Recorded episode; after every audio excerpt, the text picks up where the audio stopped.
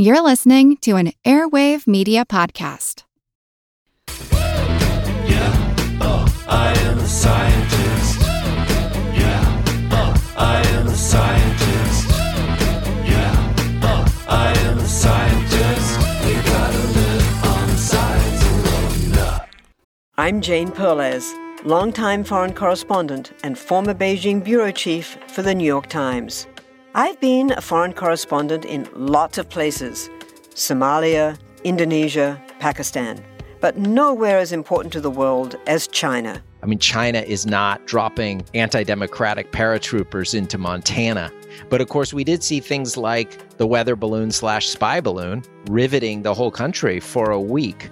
This is Face Off, an eight part series in which we'll take you behind the scenes to key moments in the tumultuous US China relationship. We'll speak with a diplomat, a spy, a tech reporter, a US admiral, even Yo Yo Ma. Plus, my pal and noted China historian Rana Mitter joins the conversation. We'll look at what's driving the two nations apart and explore whether anything can help bring them back together. Face Off launches April 9th. Welcome to Unbiased Science, where we bring scientific method to the madness. We're your hosts, Dr. Jessica Steier and Dr. Andrea Love. And this week, we are returning to COVID. We're going to give the latest updates on um, the vaccine deployment as well as variants, some updated data um, on vaccine efficacy, but before we do that, we we need to go into this with a little bit of an icebreaker because we're going to cover a lot of COVID content, and I think we we need to ease into this. So, Andrea, I actually Googled best icebreakers, and because I'm apparently not a very creative person, so I have three questions, totally random, but I think they're a little bit fun. So, what is your favorite strange food combination? um, huh. That oh, I've got it. I've got it. All right, because everybody thinks it's weird. Um, but I grew up eating this, and it's the most wonderful combination. I love mac and cheese, and especially if it's like easy mac, like Kraft boxed mac and cheese with applesauce on top. What? what? Do you stir it into the mac? No, no, I have to eat it on top like a layer, and then and then when I take bites, then I take a bite, you know, like a, a, a cross section, right? So I get a bite of the applesauce layered on top, and then the the mac and cheese, and you get the you know the hot warm, salty, creamy mac and cheese, and then you have the cold, kind of sweet applesauce on top. It's it's such a good combo. And and fun fact, the ancient Romans used to do you know slices of apples with you know cheese. That's like that's like a food pairing. So I think it's my way of transferring that you know, apple and cheese combo to, to macaroni and cheese. Okay, you're taking a very fancy apple and cheese pairing and you're totally butchering it. This sounds like toddler Andrea yeah, I, I, totally like we started eating it as little kids and I love it um to this day. And it's not like I don't like sweetened applesauce. I get the unsweetened applesauce, so it's like a little bit tart, but it's such a good combination. You have to try it with Sophia and Dylan and I guarantee they will love it.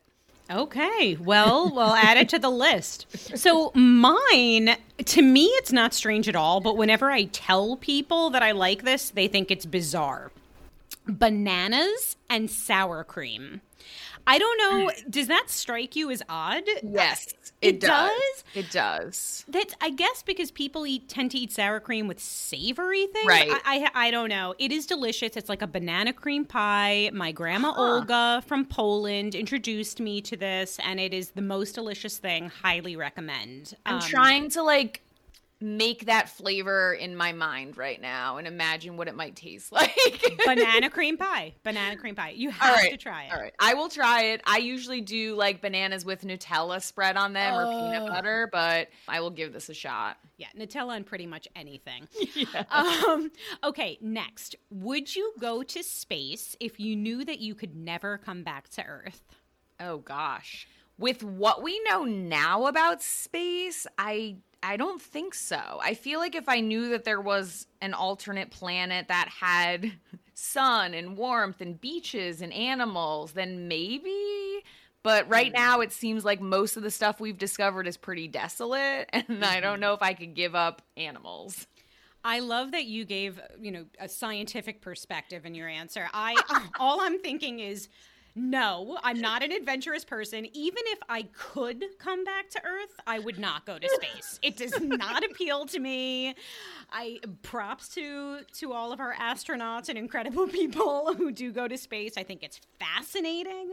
Just does not appeal to me. Not at all. Well, I Um, think for me, the terrifying part, I have claustrophobia, right? So I think being in, you know, a space shuttle and not having any control of like, you know, where you're going, what's going to happen when you're out there, that is the terrifying part. I, I, you know, my dad was on submarines and I feel the same way about that as I do about space shuttles. I just can't even fathom doing that as a job. I'm just shaking my head over here. I won't even go scuba diving. Yeah, I, I, I no. okay, next on the list, the last one. Have you ever been mistaken for someone famous? Huh. I don't I don't think so. I feel like when I was a little bit younger, someone I don't even remember who said that I somewhat resembled Julia Roberts and I think it's really just cuz we both have very pointy noses. Your but I perfect never triangle nose. Right, the triangle nose. But I I never personally saw that and I don't think that anybody else has pointed out another famous person. That's so interesting. I'm trying to picture you with that big curly hair, maybe. Uh, well, you're both gorgeous, so I could see that. So I was mistaken for two different actresses at, at different stages of my life. When I was younger and, um, dare I say, a bit less professional, uh, I used to get mistaken for Nicole Richie all the time. I had blonde highlights, uh, maybe didn't dress super appropriately all the time, whatever that means, but yeah, not not professionally, I'll say. So yeah, I got Nicole Richie. And I guess I could see that. Yeah. Really? Yeah, Yeah. a little bit. I mean, like the nose and the the facial structure a little bit. head on I see it. Not profile, but head on I see it. And then the next one I, I see a lot. And actually my students used to tell me this all the time. Rashida Jones. Really? You don't see it? Uh, I, I guess so. Yeah, yeah, yeah. I mean, Yeah. definitely the smile and stuff for sure. And you guys both have, you know, a semi exotic look. I think. Ooh, I like that. well, I take it as a compliment. Anyway, so there, there's our little icebreaker. I hope uh, people are still listening. So, okay, before we get going with today's episode, we have to give one more shout out to our incredible interns who are working behind the scenes to help us develop content and develop infographics. Um, you know, Andrea, I know we we keep saying we're so inspired by this generation of young women in, in STEM, just in awe of them. Absolutely. And you know, it's it's funny because they have a lot more like general sense of like what's visually appealing even though, you know, they're coming from kind of similar early career backgrounds than we did, but like mm-hmm. the way that they come up with an infographic versus the the way that we come up for with an infographic is very different. Like you can tell that there are some generational differences both in, you know, how they use social media and graphic design and things like that versus what we do, which I find really interesting. And, you know, they're not, they're younger than us, certainly, but they're not that much younger than us. And I find it kind of interesting. Well, I'm just thinking how we sent over the draft of our Gen Z post, our infographic, which turned out to be very controversial. um, and how they were immediately like, nope, change the font, change the color scheme. Like, you know, they they definitely have their their finger on the pulse of, you know, what's cool and what would appeal to that generation. Yeah. But, you know, we've spoken about this page, Women Who Engineer, before, and it's the same the same thing, right? It's this Right. these incredible young women they highlight on their page. Um, I don't know if you've seen their STEM stories, but they really go into detail on these individual stories. Women from different backgrounds entering different fields within engineering. And I think it's just such an awesome page. Yeah, and I think what I love about it is that it's not just the stereotypical like biological scientists, right? They've got computer programmers, they've got chemical engineers, they've got, you know, biochemists, they've got all sorts of different careers across the fields of STEM, and I think that it's you know, just such a nice cross section of all the different career options that are out there. And, you know, it's something that we have emphasized, especially when we talk to like the middle schoolers at Eastline Middle School, is that if you have this curiosity of the natural world or answering the unanswered questions, you know, there's something out there in STEM for you. For sure. So if you haven't already, guys, definitely make sure that you check out Women Who Engineer. That's at Women Who Engineer on Instagram. All right, Andrea, before we dive into COVID, do you want to just recap last week's episode on Lyme? Sure. So, Lyme disease part two is a little bit more controversial than part one, and we do encourage you to listen to part one before you listen to part two. Um, they go together as a pair, but part one really sets the stage with the basics. Part two, we get into the clinical presentation of Lyme disease, what Lyme disease itself actually is after you get infected with the bacteria Borrelia burgdorferi. We talk about the differences between localized Lyme disease versus disseminated Lyme disease. We talked about treatments for Lyme disease. Um, we actually posted an infographic about the treatments depending on the presentation. Um, and then we really dove into the misconceptions. So we talked a lot about the diagnostic tests for Lyme disease and why often Lyme is overdiagnosed because of the fundamental principle behind the testing. We also talked about labs that provide fake tests that basically over report Lyme disease and aren't using um, an FDA authorized or, or scientifically sound testing methodology. And we talked about how those labs often partner with these clinicians that they're self proclaimed Lyme literate that also promote this fallacy and prescribe disproven medical treatments that can be very dangerous. We then discussed the dangers of some of these disproven treatments. We talked about some examples, including overprescription of antibiotics, but also really kind of fringe treatments that have no scientific basis for them. Like And drinking we- urine. Right, exactly. And then we talked about the fallacy of chronic Lyme disease and how it's this generic, um, non medically based diagnosis for a slew of kind of generic symptoms and why using that often overlooks some legitimate real medical conditions. We talked about some of the organizations that come across as legitimate um, in promoting this sort of fallacy and how they've utilized a lot of celebrities to promote this. And then we talked about red flags to look out for, both with regard to kind of diagnostics, testing, and treatment, but also with regards to social media and um, information that's available to the general public. So there's a lot in there. We get that it's controversial. We get that a lot of people have been told things that are very different to that. All of the resources, the data, the scientific studies are on the website. Um, so please listen and then also check out the links. Yeah, we got a lot of heat for that episode, Andrea.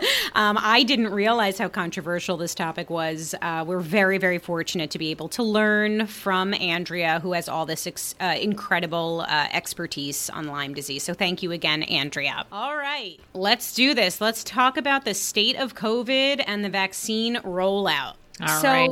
by early March, the U.S. had really hit our stride, right, with vaccine administration. We started administering more than 2 million shots per day. And mm-hmm. this surpassed President Biden's initial goal of one, 100 million vaccines in his first 100 days. We actually reached that number by day 58, which was really fantastic. And I think, Jess, it's important to note that we're actually continuing to accelerate that. So, as of last week, our average rate of vaccination was 3.3 million vaccines a day. The um, White House put out some statistics on that. And so that rate has been climbing um, since kind of early March, which is really, really encouraging to see. And we've actually doubled that that original goal of 100 million vaccines to 200 million vaccines by the end of April, and it seems that we are on track for that. So that's Yep. fantastic. Absolutely. So, as of April 14th, about 124 million people had received at least one dose of the vaccine. This is in the United States. And almost 77 million had been fully vaccinated. Wow. So, that translates to 37.3% of the US population receiving at least one dose and 23.1% fully vaccinated. That's so encouraging to see, Jess. You know, I think I think we want to applaud that, but we also have to understand that there's still a long way to go, right? Those are not our benchmarks for herd immunity. We still are estimating we need about 75 to 80% of the population vaccinated.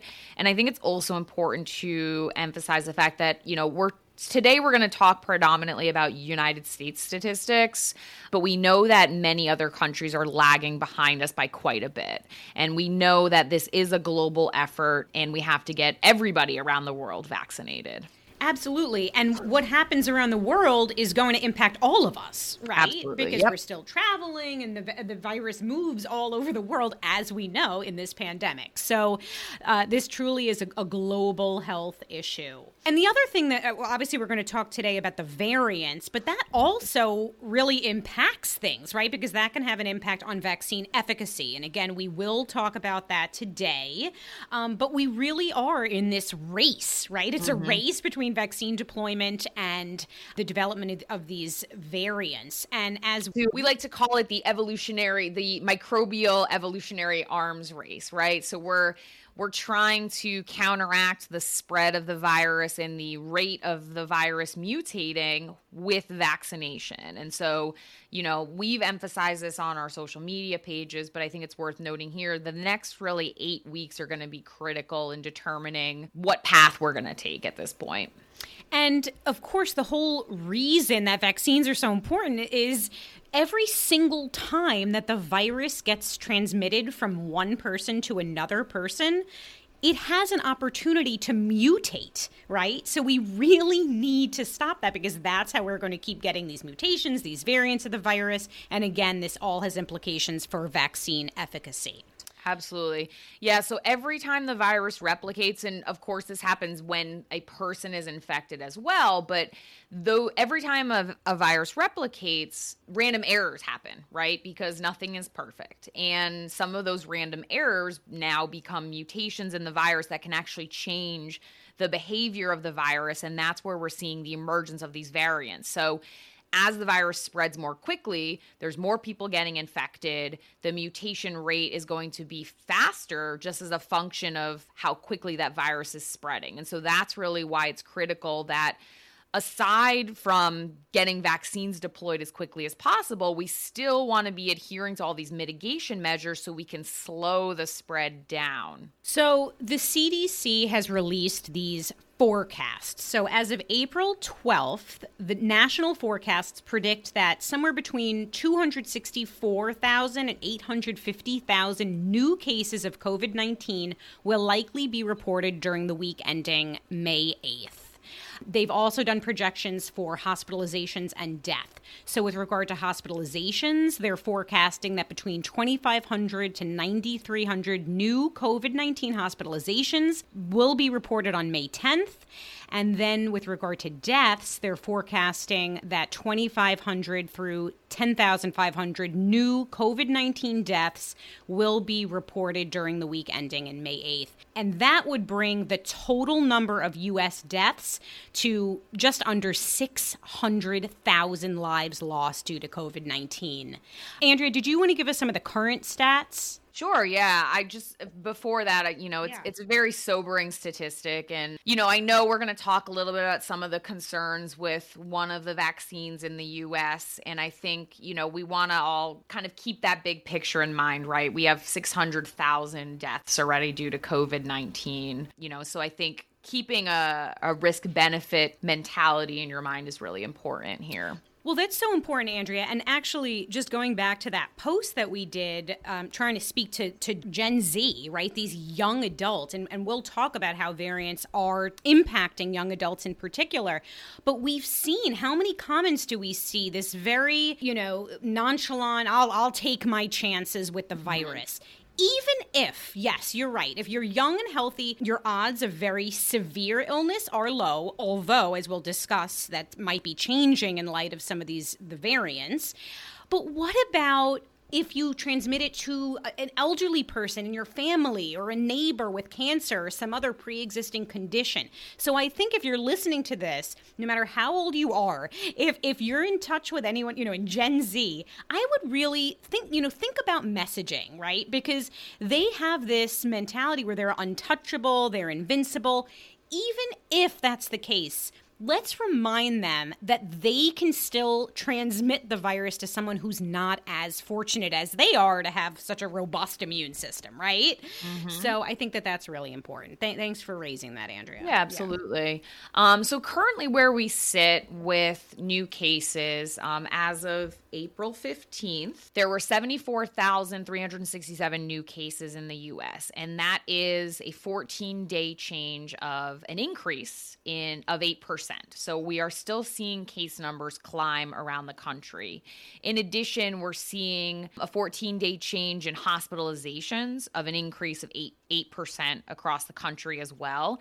And as we know, cases case numbers precede hospitalizations which precede deaths, meaning that deaths and hospitalizations lag behind increases in case numbers. But we're now starting to see hospitalizations increase.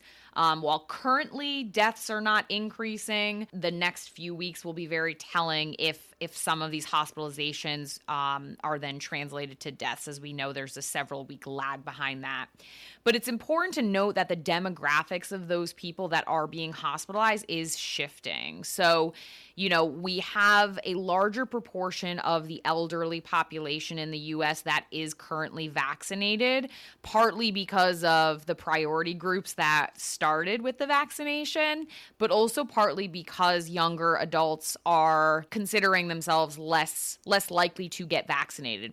Some of that is is social, some of that is situational, but hospitalizations are now shifting toward younger people. So uh, adults 18 to 40, uh, a larger proportion of those people are becoming hospitalized with COVID 19, presenting with cardiovascular issues, pulmonary issues, all sorts of things that previously, you know, were mostly reported in older populations or populations with risk factors. Um, and I think that's really important to keep in mind. Now, 28 states sorry jess were you gonna well no i was just gonna jump i'm sorry I, I, know uh, we have a lot to cover here but i was just gonna say a lot of things could be contributing to that but part of it, and we've talked about this, Andrea, is that people are prematurely letting their guard down, right? And and, and lifting yes. these mitigation measures way prematurely, lifting mask mandates. And I think people have this false sense of confidence. It's a combination of this false sense of confidence. Yes, we have deployed a great number of vaccines, but Andrea, as you said, we are not at that critical threshold yet where we can let our guard down. And yeah, people are sick of COVID, aren't we all? But this is the worst possible time to let down our guard because yeah. then we'll have these variants crop up, which will threaten the efficacy of vaccines and, you know, vicious cycle. But sorry, you were about to. to yeah, no, something. I mean, it's a great point, and I think we'll dig into that in, in a minute. But, um, you know, this, this increase in cases is really consistent across the U.S. So currently, 28 states around the country are reporting consistent increases in case numbers. And, you know, maybe we'll post this little infographic, uh, although, you know, this is this changes daily but but ones I want to mention are states like Michigan, Minnesota, and Florida. And the reason I want to mention that is because a lot of these increases in case numbers are driven by the variant B117, which is also known as the UK variant. And in those states in particular, the majority of new cases are coming from this particular variant. And across the country, this variant B117 is now the dominant form of the virus in the US. Mm-hmm. Um, it's been detected in all 50 states, as well as Washington, D.C., and Puerto Rico. In New York City, new variants, and this is B117 and a few others, a few that are unique to New York City, for example. Um, but new variants account for 70% of new cases in New York City, and B117 is accounting for 50% of new cases in several recent hotspots, including Minnesota, Michigan, and Florida. Yeah, Andrea, if I remember correctly, I think that we're seeing, or Michigan saw a 133% increase in cases among 10 to 19 year olds, right? Exactly. And we had that controversial, po- yet another controversial post saying that children and young adults are really driving this increase in cases. Maybe can we just talk very briefly about yeah. that? Yeah, let's do that because I do want to get into the demographics of the variants, but I think it's important to revisit that controversial statement. Yeah, and so we weren't we're not saying that the virus is more transmissible among children versus adults, let's say. Uh, what we're saying is that previously we weren't seeing the virus being transmitted all that much among children and that's the change right Exactly. now we are seeing that children are transmitting the virus more so than the original strain of the virus Exactly. And I think that's really important to keep in mind because children were previously not thought to be drivers of transmission. People were generally more lax with children, right? They can hang out with each other, they can do these activities, they can do these things. And maybe parents or the children themselves were not being as diligent about mitigation measures. But now that we're seeing these pockets of cases. It was 750 schools that had associated outbreaks of COVID 19 in Minnesota. And um, and we're seeing it's not it's not necessarily from inside the school itself, but it's from gatherings with children. It's from after school or extracurricular activities. And now you have this whole group of the population that previously was not a concern that are now adding to the susceptible population that can contribute to the spread of the virus.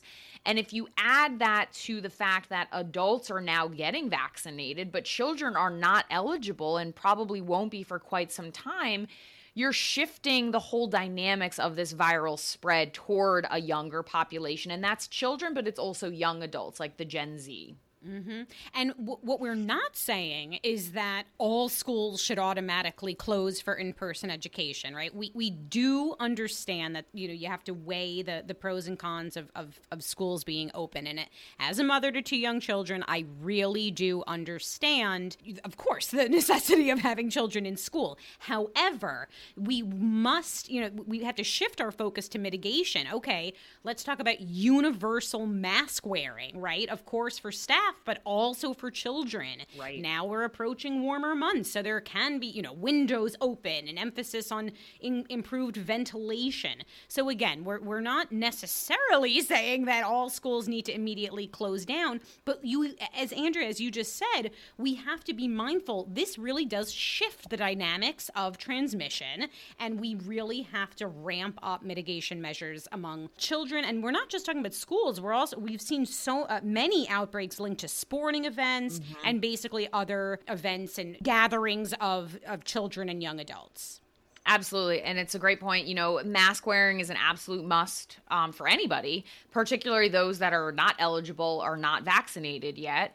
And the reason that this particular variant is so concerning is that it's it's it's estimated to be 50 to 100% more transmissible. It seems to be it seems to have a slightly faster replication cycle. It seems to, from some early data, be more effective at adhering to that receptor, that ACE2 receptor that we talk about in our cells, so that it can more efficiently infect people.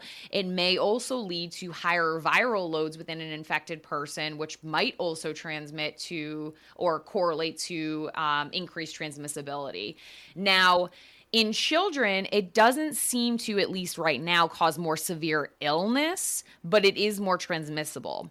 We are seeing that it is causing more severe illness in younger adults, though. And so this is something that we need to keep our eyes on. And we also are going to obviously continue to monitor the emerging data with children. So part of why we are seeing a shift in the demographics of hospitalizations toward younger adults is partly because more and more older adults are vaccinated, so they're protected against severe illness, but also the fact that these variants, in particular B117, seems to be linked with um, increased disease severity for younger adults. Okay, but now the good news. Right. Um, the the available vaccines for COVID are effective against the B117 variant. We've seen more and more data demonstrating that there's no impact on effectiveness compared to the originally reported clinical trial efficacy, right? So this is good news. This is has been consistently reported for the Pfizer BioNTech vaccine, Moderna, Johnson & Johnson and the Oxford uh, AstraZeneca vaccines. Right. And we know that we've gotten questions about some of the others, the Sinopharm and the Sinovac and Sputnik 5 and you know, we will of course update as we have data. We just don't have a ton of visibility on those vaccines right now. They've they've only published a limited amount of data that we have access to and since they're not being used in the US, we don't have a lot of even non reviewed data to go off of. So, what about just very briefly? I know we have a lot of ground to cover here, but of course, there are other variants that have cropped up that are of, of concern. Uh, I know that some preliminary data show that the vaccines also appear here to be effective against some of the more concerning variants, right? But uh, this is an evolving situation. So everyone keeps saying, you know, are we going to need boosters? The answer is maybe, right? right? Right. We, we have to see how things evolve over time. It is possible that we will need a booster shot, right? Yeah, and and there's been a little bit of conflicting reports, especially with regard to B1351, which is colloquially called the South African variant. So Pfizer was working on a pediatric trial. That's the 12 to 15 year age group, and we're going to talk about that in a minute. But um, they observed efficacy, um, pretty good efficacy against the B1351 variant.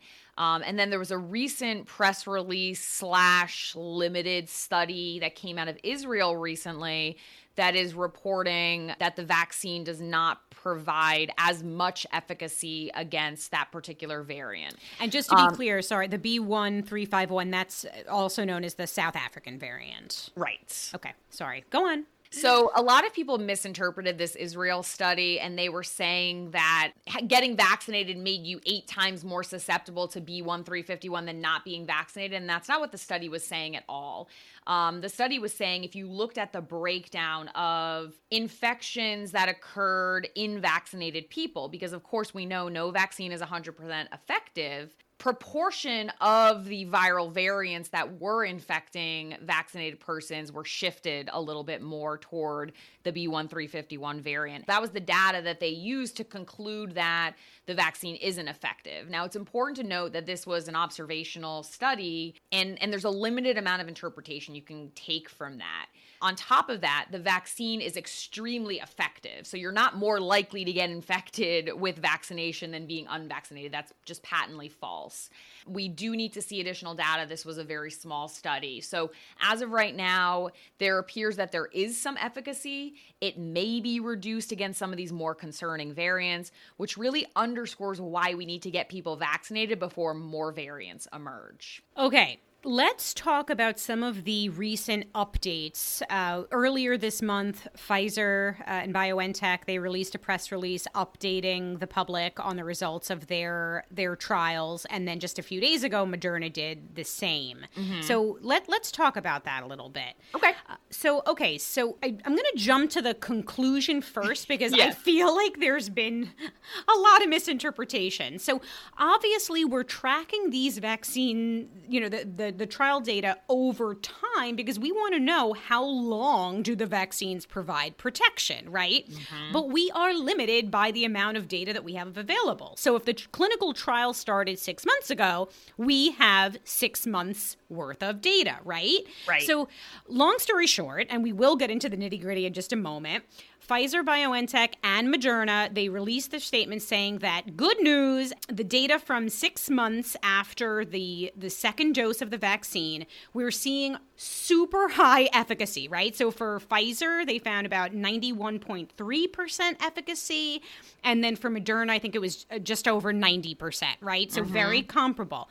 What this means is that these vaccines provide incredible protection against symptomatic COVID 19 for at least six Right. months. It does not mean, and if you see my arms are flailing, this does not mean that the vaccines are only effective for six months, right? Of course, we're going to keep tracking people over time. We we assume protection it, it likely lasts much longer than six months, but we just need more data points to confirm that. Right. And I think this underscores the scientific method, right? We don't make claims for which we don't have data for, right?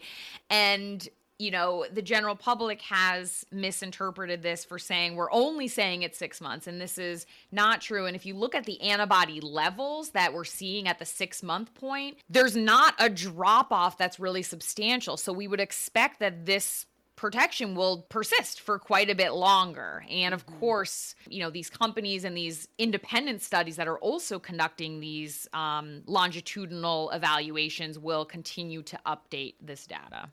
And these data were so promising. So for for the Pfizer BioNTech vaccine, they found 100% the vaccine was 100% effective against severe disease as defined by the CDC, and then over 95% effective against severe disease as defined by the FDA. Just slightly different definitions, right? So Right. the CD- CDC defines severe disease as needing hospitalization, intensive care, or a ventilator to breathe, or death, whereas the FDA defines it as um, including pneumonia, severe acute respiratory syndrome, and multi organ failure or death.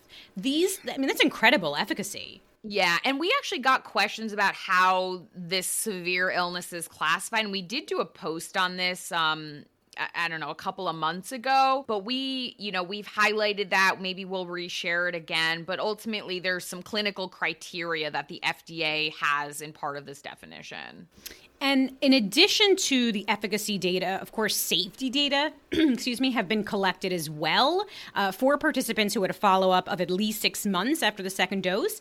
And we're seeing a very favorable safety and tolerability profile. So these trial data are demonstrating fantastic efficacy and safety for at least six months, which is fantastic. Okay, let's see. Where to next, Andrea? Should we talk? Did you want to talk at all more about the efficacy against the B1351?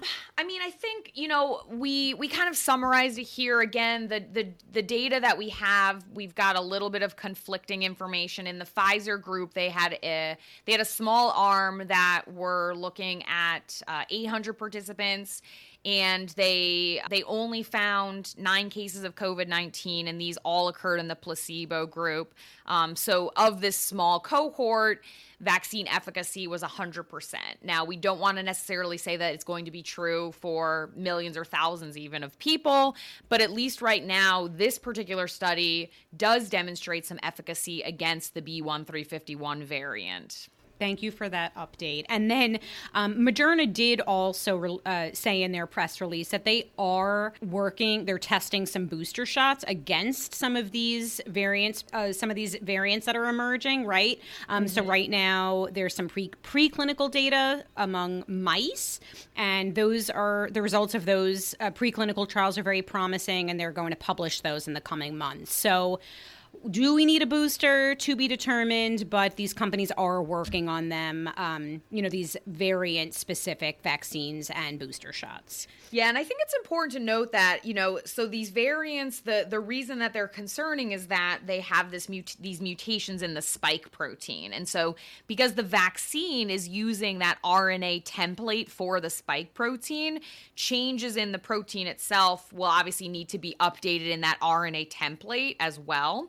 If those spike proteins are different enough that our immune system is not going to protect us as effectively. And so what they're doing is they're just really revamping the sequence of that RNA template so that when it makes the new spike protein after vaccination, it'll refre- it'll reflect the most current structure of the spike protein that includes those new mutations. andrea i think i think we have to talk about the johnson and johnson uh, the, the janssen vaccine Okay. uh, obviously i'm sure we've all seen headlines everyone is up in arms and very nervous uh, because as i'm sure we've all heard the vaccine is on pause right now b- due to some concerns around blood clotting so Sure. There were six cases of cerebral venous sinus thrombosis, CVST, that occurred among uh, 6,800,000 people who were vaccinated, right? So that's six cases per almost 7 million vaccines administered. That translates to a rate of 0.000088%, if I'm remembering correctly. Correct. Obviously, this is. Oh, sorry, go on. I was gonna say it's 0.87 out of a million, basically. So less than one in one million. So very rare. And what i'll turn it over to you andrea. I know you you tuned in to the entire hearing and you'll have some details to fill in for folks but i want to highlight for you that that should signal to you how incredible our vaccine surveillance system that something that is so rare would cause us to put everything on hold and investigate further to ensure that there was no that there is no actual safety concern. So for me this just really instills more confidence in our vaccine surveillance system and how I, I can't think of anything that is monitored as closely as these vaccines. Make a great point there. And we've discussed um, VAERS, which is VAERS, or the Vaccine Adverse Event Reporting System, in previous podcast episodes and in previous posts. And we may, in fact, revisit it again. But this is ultimately the utility of a surveillance system such as VAERS. Now, not everything in VAERS is a credible claim because anybody can report anything to it, but because so many people are reporting things to it, very rare legitimate adverse events, such as the six cases of CVST, will be found. So, Andrea, you tuned into the CDC's Advisory Committee on Immunization Practices. Any highlights or anything you just want to share with folks? Yeah. So this um, type of blood clot, CVST in general, is very, very rare to begin with. The instances that were observed in the case of the people that were, you know, had been recently vaccinated after the Johnson and Johnson vaccine. It was more rare because it presented with a condition called thrombocytopenia, which means low platelets. So, platelets are also called thrombocytes. And so, what that means is normally platelets are involved in the clotting process. And here's a little brief immunology tutorial. But what is happening in these clots is that the platelets are, are being destroyed. So they're not able to effectively clot because you don't have enough platelets. So, normal treatment for any sort of clotting, including CVST, would be a blood thinner type treatment like heparin. But when platelets are being destroyed, in the case of these thrombocytopenic episodes, treatment with heparin can actually make the condition worse. And so, the reason or the primary reason for this initial pause in this discussion was predominantly to advise healthcare providers about this possible link so that they're not treating these people with heparin because that could actually exacerbate the clotting condition. So, that I think is really important to understand. So, this is very, very rare. It is a rare presentation and it has to be monitored clinically differently than traditional clotting. So then, yes, I watched the entire ACIP hearing on Wednesday afternoon and I took quite a bit of notes. Um, so there were six instances of this CVST. Um, one patient actually died, unfortunately. Um, they did have a discussion during the hearing about whether this heparin treatment that shouldn't have been administered exacerbated it, and they didn't want to make any judgments on that at this point, but the other five are in various stages of recovery. Several have been discharged at this point. These six were all white women aged 18 to 48, and the median time to onset of this CVST was eight days after receiving their vaccine, and the range was six to 13 days. So, part of the reason that CDC has continued to pause for an additional seven to 10 days to continue reviewing the data after this hearing is because there are about 3.8 million vaccinations or people that have been vaccinated that are in what they're calling the risk window, meaning they're sometime in the two weeks after their vaccine.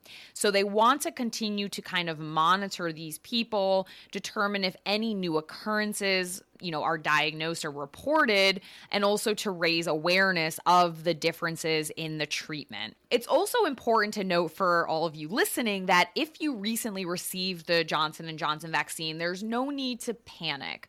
As we mentioned, 6.8 million vaccinations have been administered, only 6 instances have occurred, and there are symptoms to keep an eye on. So, if you start to develop things such as severe headache, this is severe headache um, because this is a brain related clot, um, abdominal pain, leg pain, or shortness of breath within the couple of weeks after your J and J vaccine, contact your healthcare provider also let them know that you recently received the johnson & johnson vaccine. So this is going to kind of help direct their diagnosis and treatment plan for you. Right and um, that's important to highlight is that this is something that is treatable. Correct right. correct exactly. So again the the cdc acip had a very very in-depth hearing. We went through all the different demographics.